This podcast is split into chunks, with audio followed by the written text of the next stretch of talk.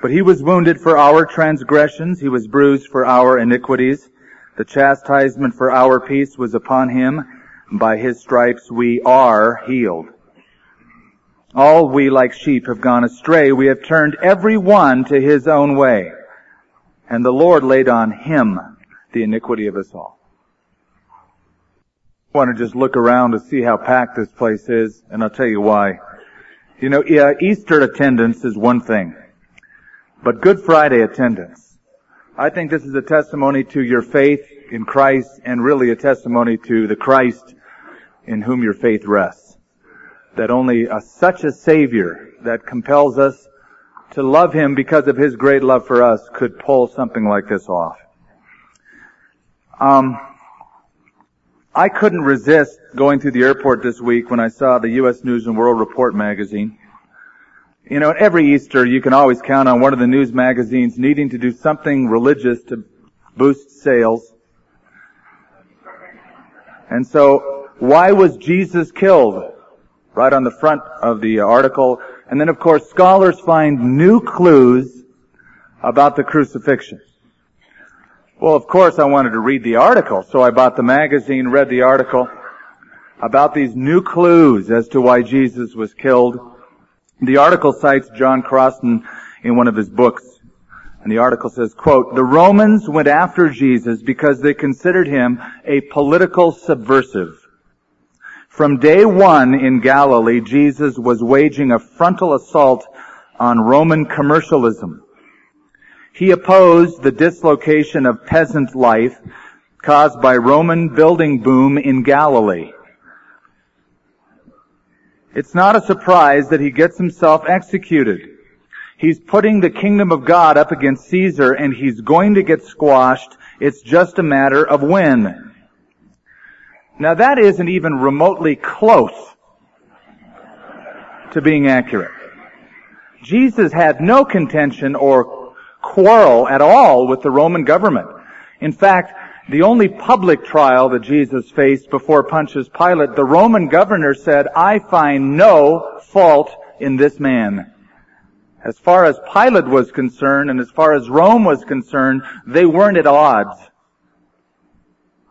Now the article goes on to cite that there was religious opposition. Pharisees, Sadducees, scribes, purveyors of the law in the temple, they clashed with Jesus. And of course, this was true. But rather than trying to write an article or every year trying to find somebody to blame for the cross, it was the Jews, it was the Romans, the truth be known, I put Jesus on the cross. He died for my sins. He died for the sins of the world. It was not a, a colossal um, mistake. It was not some kind of a murder plot as much as it was a divine appointment. Jesus came into this world to pay for the sins of you and me. Listen to what Jesus said at one point. No one takes my life from me. I lay it down of myself. I have the power to lay it down and I have the power to take it up again. Well, as I concluded this article on why Jesus was killed, and uh, the article was sort of pondering this fact of why do Christians get together to celebrate, of all things, the death of their founder? I thought back to the words of Paul in 1 Corinthians when he said the message of the cross is foolishness to those that are perishing. But to those of us who are saved, it is the power of God the power of God. The trouble with uh, some folks is that too many want to celebrate Easter without Calvary, without Good Friday. The reason Easter is so joyous is because of what we commemorate on this day, His sacrifice.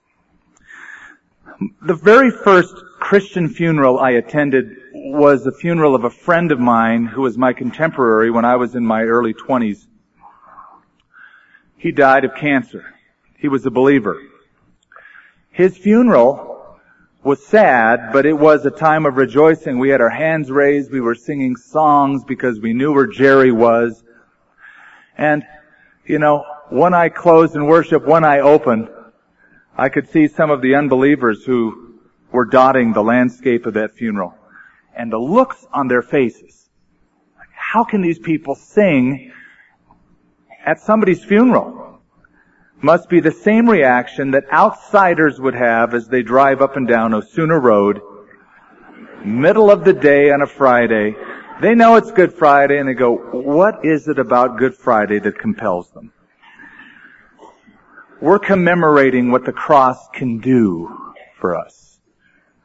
The cross was, of course, Jesus' goal from birth, from before birth. Somewhere in eternity past, the Father and the Son and the Spirit conferred, and it was decided upon that since mankind has got, gotten themselves into such a dilemma, a d- dilemma, such a mess. Something had to be done that was only drastic in measure, and that's what the cross was about. Something drastic had to be done because of what happened from the Garden of Eden onward. In World War I, a young man was shot and brought into a hospital. His arm had been so badly uh, maimed that it had to be amputated. Uh, this young man was a, a perfect, what we would call, perfect specimen of manhood. The doctor grieved having to cut off his arm, knowing that this young kid would grow the rest of his life not having the use of it. It was a shame. And so the doctor, after the surgery, stayed at the young man's bedside till he could regain consciousness to break the bad news to him. And the young man kind of in and out of anesthesia finally woke up and the doctor said, young man, I have some very bad news to tell you. You lost your arm. The young man had enough wherewithal to look straight into the doctor's eyes and say, no, you're mistaken. I didn't lose my arm. I gave it for my country. That was his perspective. I didn't lose it. I gave it. Jesus didn't lose his life. He gave his life. I lay it down of myself. I have the power to lay it down and to take it up again. That's what we are doing here, celebrating with these elements. We have been studying on uh, the weekend the seven last sayings of Christ on the cross, and the last one is in Luke's Gospel. We come to that today right before we take communion. Luke's Gospel, chapter 23. One verse. Verse 46.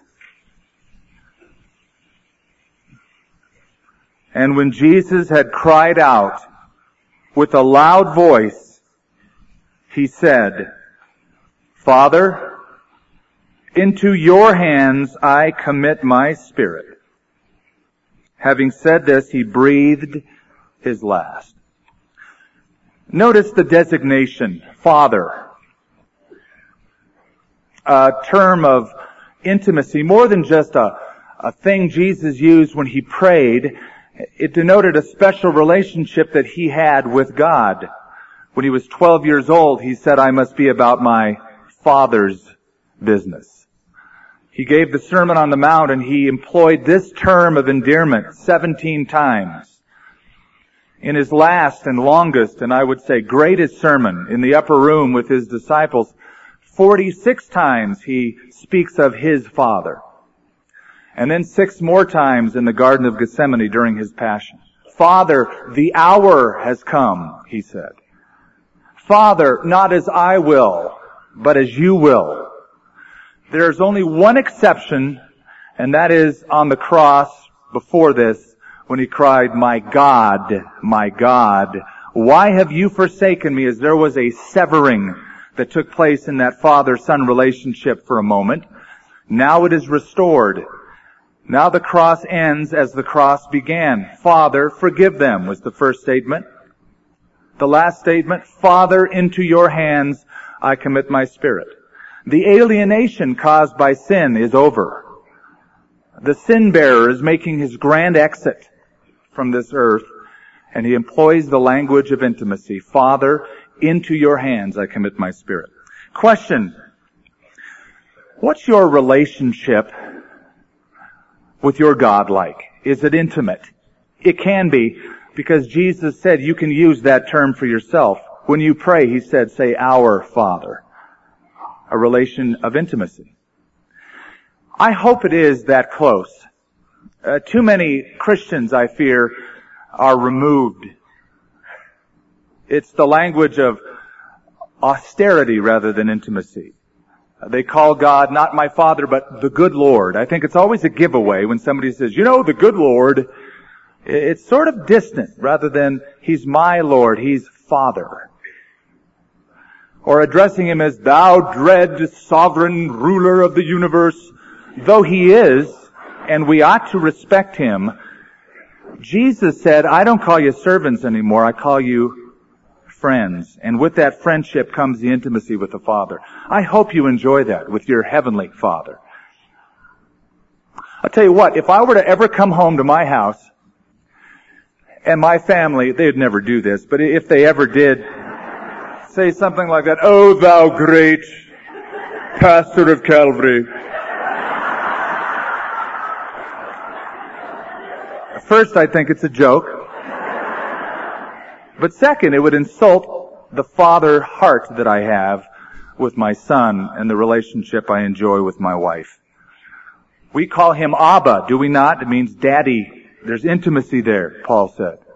A.W. Tozer remarked, the average Christian thinks of God as being at a safe distance and looking the other way. He's looking your way. Are you looking his way? So what's your relationship with God like? Second question I want to ask you. What would it take to sever that relationship? What would it take to sever the relationship? There are some who at the slightest change in their life or irritation in their life are ready to get their eyes off of the Lord. Is it an affliction?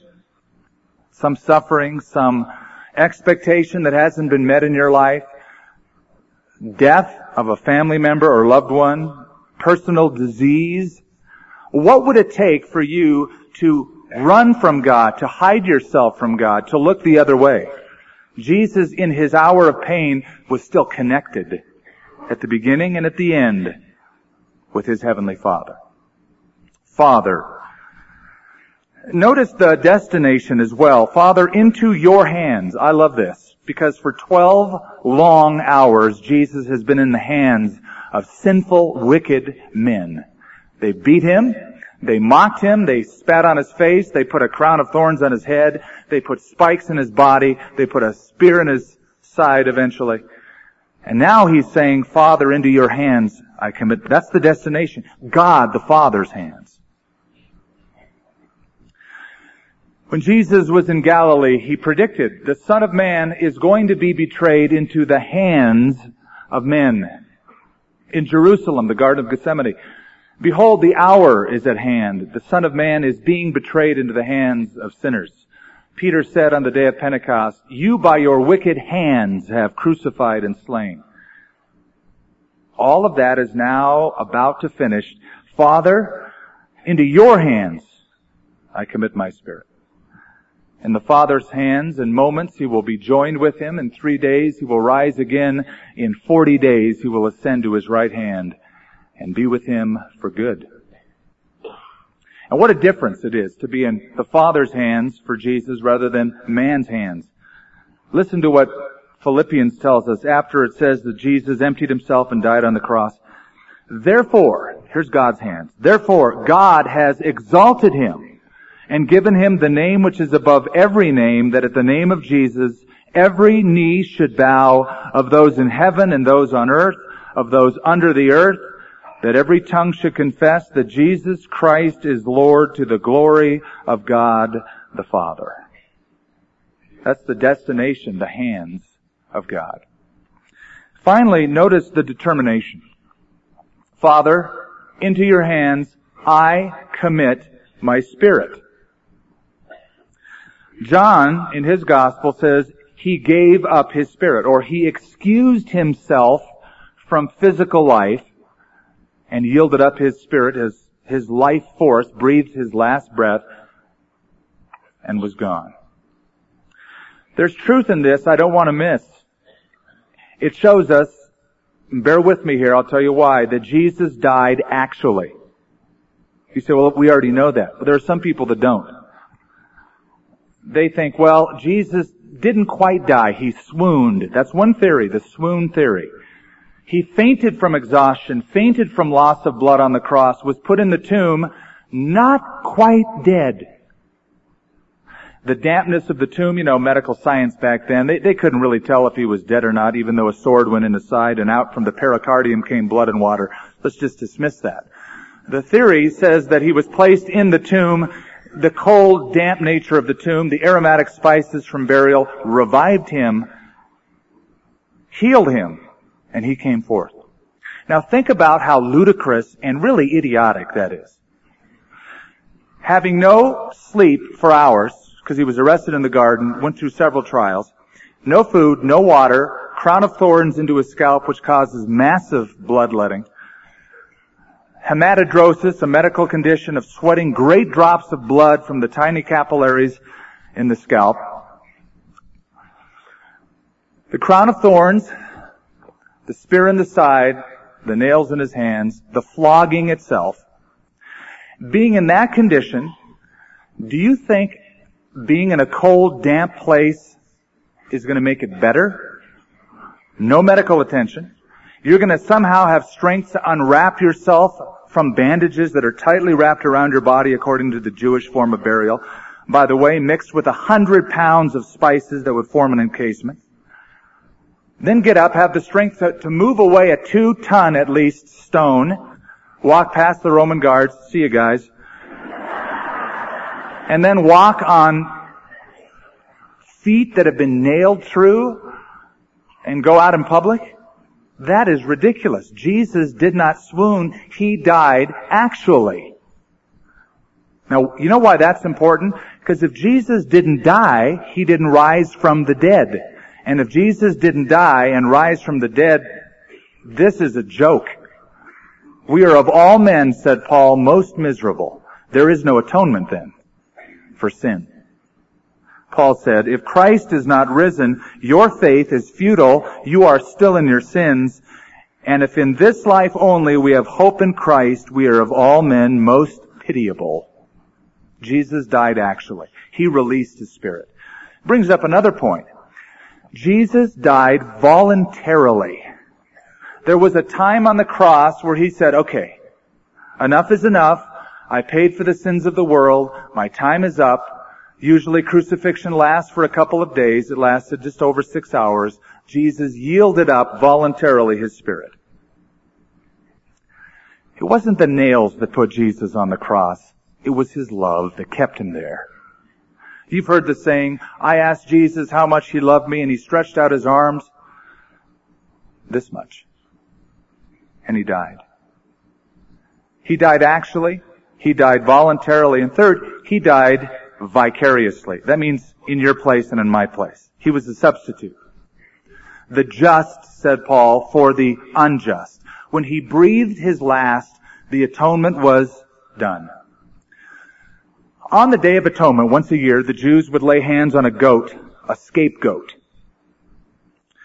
They would confess their sins. The goat would be led out in the wilderness to bear their sins away. The other one would be killed all symbolic of sin being removed. That an innocent victim has taken the place of a whole bunch of people. And in this case, one person, one man, had taken the place of the sins of all the world, whoever will have them. So Father, into your hands I commit my spirit. Now, he's going home. Now it is really done. He breathes his last. Jesus experiences actually what Dorothy in The Wizard of Oz could only dream of. When she said, as she clicked her heels together, there's no place like home. There's no place like home.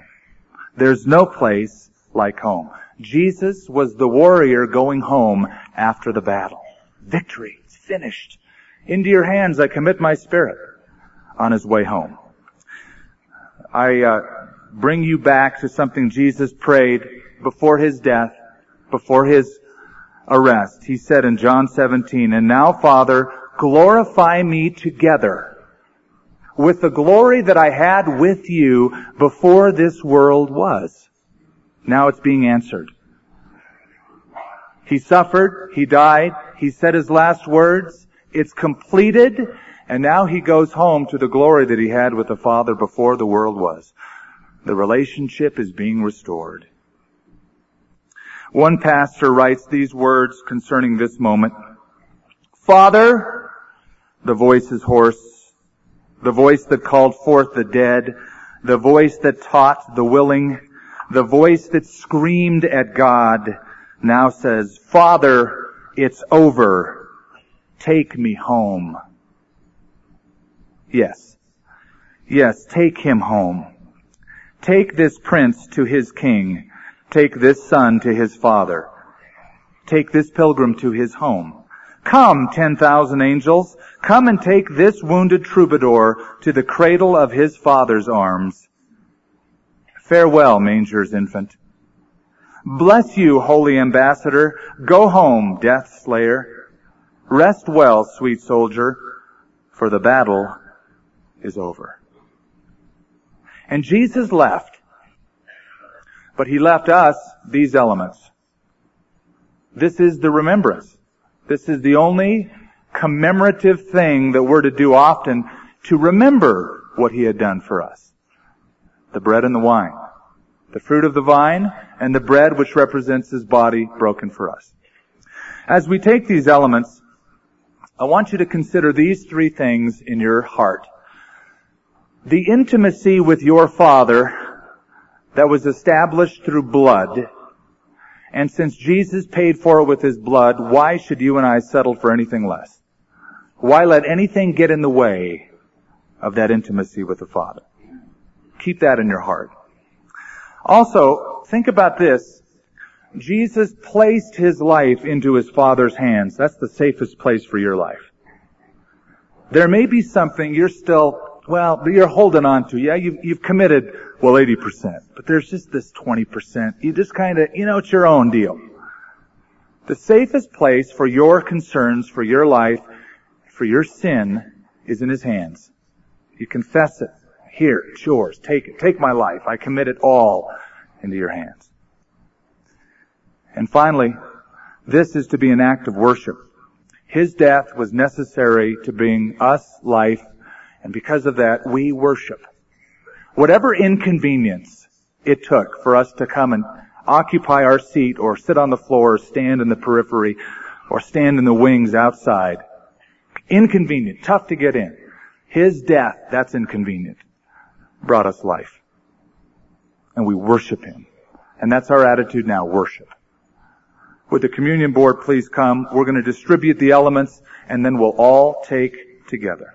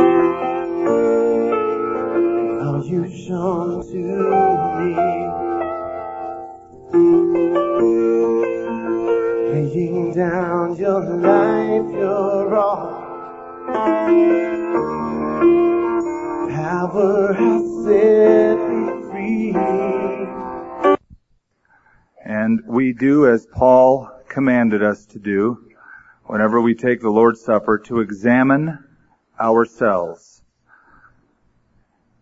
Not an easy thing to do. We can be deluded. We can be deceived. And so we have to ask God to show us openly, honestly, anything that is blocking or hindering our relationship with Him. And as He reveals it to our hearts, to ask Him to take it away that we might maintain that intimacy of relationship with Him.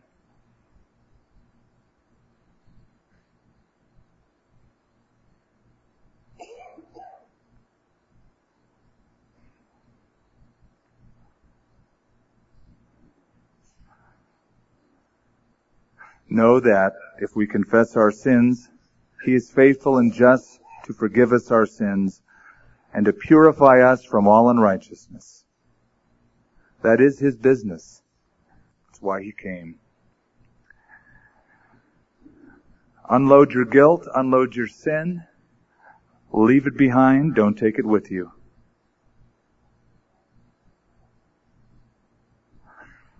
You may be, perhaps be holding these elements because there is such a large crowd and could be that you came, but you don't yet personally know Jesus Christ. Then think of what these elements speak of. We believe that most everyone here knows Jesus, but if you don't and you're holding these elements that speak of His body and His blood, ask Him to take away your sin. Submit your life to Him. Say to him right now, Lord, I know I'm a sinner. I ask you to forgive me and I commit my life completely to you. I turn to you and I want to follow you as your disciple every single day. In Jesus' name. And he will hear your prayer. Because the blood of Christ cleanses us from all sin, because his body was broken for us, take these elements with assurance and confidence that it's a finished work. Can't add to it. Let's take together.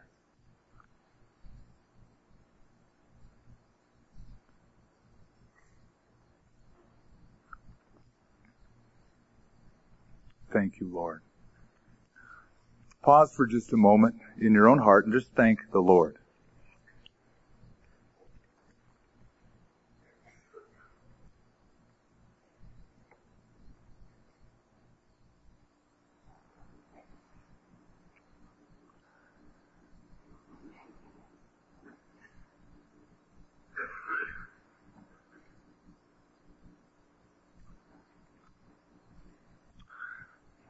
Father, even as Jesus placed his life into your hands when he was breathing his last, we place our lives, our week, our year, our families, our business, we place everything in your hands, Lord. It's the safest, best place to be. And we pray that the relationship of intimacy with you as our Father, through good and through bad times, would be the same. That we would not leave and go anywhere else or lose our affection, our trust in you, but always maintain that abiding relationship. We worship you, Lord. We love you. In Jesus' name, amen.